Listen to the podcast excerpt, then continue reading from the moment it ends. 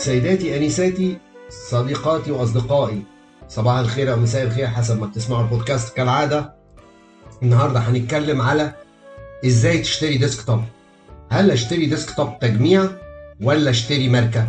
ده سؤال.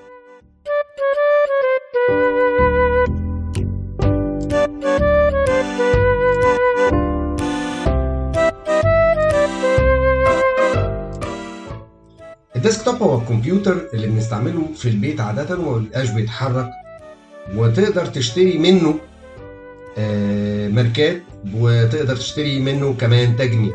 خلينا الأول نتكلم عن الأصعب وعلى التجميع. التجميع الأول قبل ما نفكر في أي حاجة فكر في شركة تكون سمعتها كويسة وتكون سواء في ماركة ولا في تجميع اضمن إنك تاخد فاتورة بحيث لو الجهاز حصل له حاجة لا قدر الله تحفظ حقك في الضمان وخصوصا إن الناس بوارد فيعني إيه حافظ على حقك والقانون لا يحمي. أيوه هم دول. وحاول دايما إنك آه، تتعامل مع حد تكون حد اتعامل معاه قبل كده أو سابقة عنده سابقة أعمال كويسة وما ما تبقاش يخليهوش يغريك بالسعر القليل.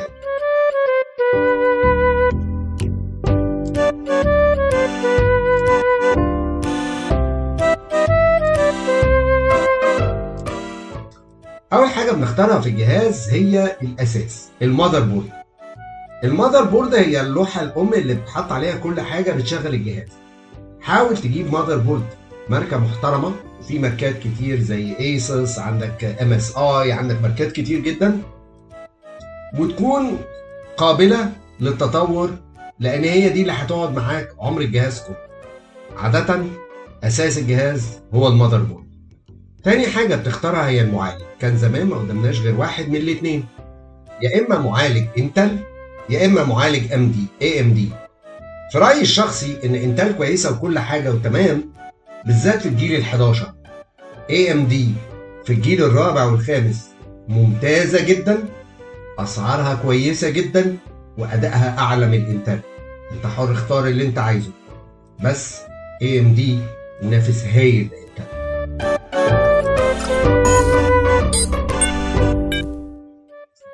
تالت حاجة بتختارها هي الرامات. أجيب رامات قد إيه؟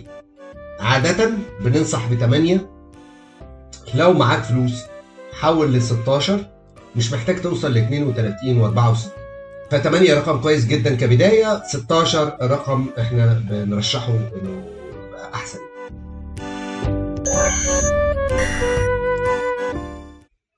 بعد كده بنبتدي نخش على الأقراص الصلبة أو ال hard disk ات في نوعين من القصة ديت يا إما ال hard disk ال solid SSD بنسميه أو ال hard disk العادي اللي هو ال HDD عشان تاخد اداء كويس وما تدفعش فلوس كتير اعمل خليط ما بين الاثنين هات SSD صغير حط عليه نظام التشغيل بتاعك وبرامجك الأساسية وهات HDD حط عليه أفلامك ومزيكتك ولعبك وتبقى براحتك عليه. بس الميزة في الطريقة دي إنك هتاخد سرعة ال SSD وتاخد كمان السعه اللي سعرها معقول بتاعة ال HDD فالخليط ده يبقى كويس قوي وبتلاقيه موجود في بعض الأجهزة تحت اسم fusion hard disks طيب بعد ال hard disk هنبتدي نتكلم على كارت الشاشة.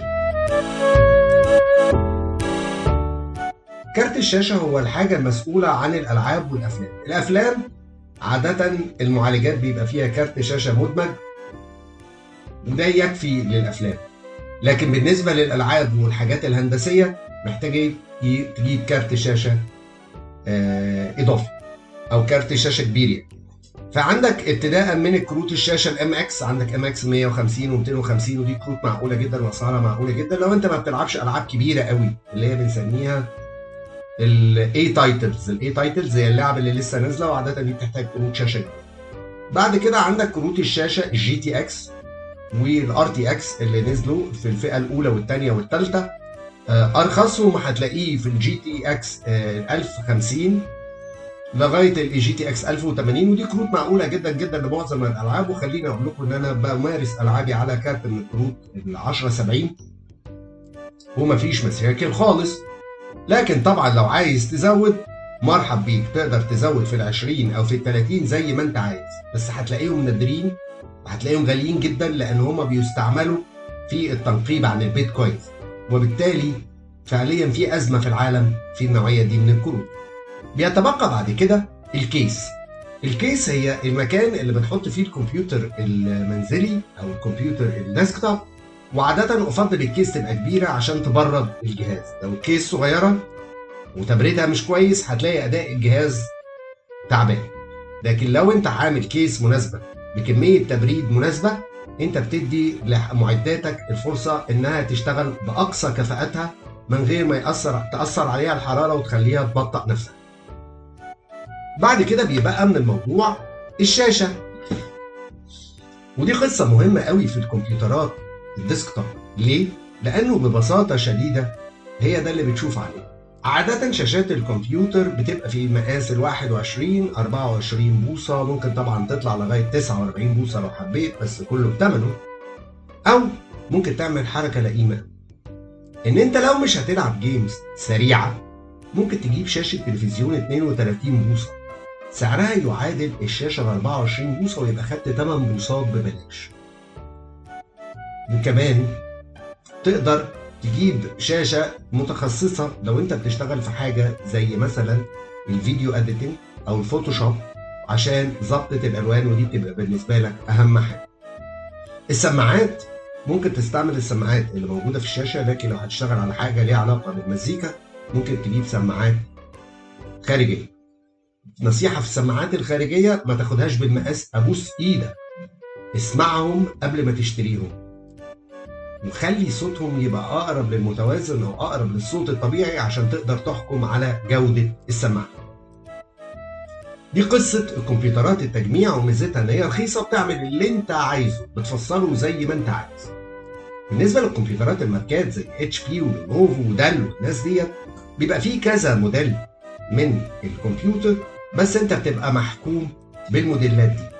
ميزة الماركات عن التجميع إن الماركات جودتها أعلى شوية وبالتالي احتمالات مشاكلها بتبقى أقل بكتير بكتير.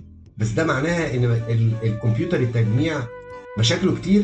لأ كمبيوتر التجميع مشاكله معقولة جدا بس الماركات بتبقى تجميعها بيبقى مشاكلها أقل. عشان كده بنستعمل دايما الكمبيوترات الماركات ال desktop في الشركات. ليه؟ لأنه ضمان عملها بيبقى أعلى وكمان الماركه بتبقى الشركة اللي عاملة الماركه بتبقى مظبطة كل حاجة من سرعات المعالجات مع كروت الشاشة مع ال hard disk ات مع الكلام ده. لكن في التجميع إحنا بنعملها بلدي بالصلاه على النبي. فمش عايزينك إيه تزعل كده لو حصل مشكله ده ببساطة شديدة الفرق ما بين الكمبيوتر التجميع والكمبيوتر الماركه في حلقتنا النهارده. أتمنى اكون قلت معلومة مفيدة. وأشوفكم على خير الأسبوع الجاي إن شاء الله. يجعل أسبوعكم حلو. زي قلوبكم يا رب سلام.